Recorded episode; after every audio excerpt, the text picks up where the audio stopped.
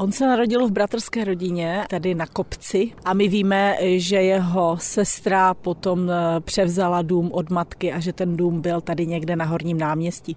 Ale protože tehdy neexistovala čísla popisná, nejsme schopni identifikovat, který dům přesně to byl. Začal chodit do školy právě tady v Přerově. Pravděpodobně to byla jedna z prvních škol bratrských a patřil k té první generaci, která potom byla vysílána na studia do zahraničí a toho velmi silně formovalo.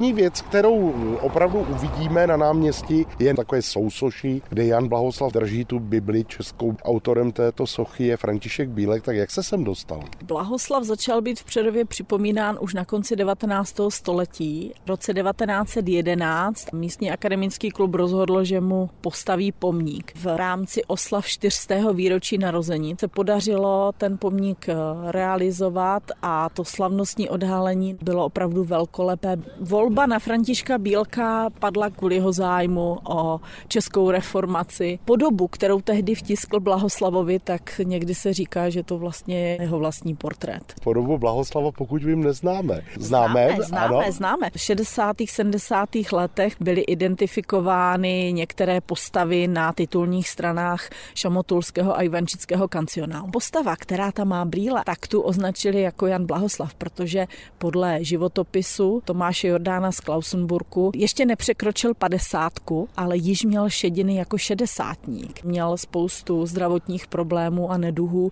Mimochodem my brýlatci víme, že Jan Blahoslav byl jeden z prvních, který prý je tady používal trvale.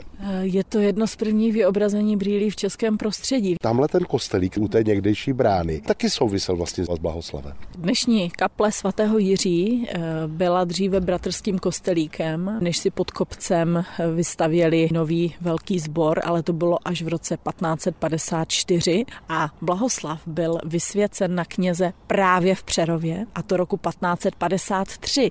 To znamená, že to pravděpodobně bylo právě tady v tom malém nenápadném kostelíčku. Pojďme tady do expozice. Asi tím nejvýznamnějším dílem je překlad Nového zákona. Nový zákon Jana Blahoslava byl vodítkem a takovým podnětem pro překlad, který potom vyšel jako Bible kralická. Oni překládali systematicky, usilovali o nějakou úroveň pro to Bible kralická, přestože nemá ilustrace jako jiné soudobé české Bible, tak eh, je poměrně rozsáhlá. Tady vidíme, že těch šest svazků eh, zabírá nám celou vitrinku. To je to, co oceňovali ti obrozenci. Vysoký styl jazyka. Tady máme ty brýle. Takový cvikr bych řekl, akorát se silnějšími skly.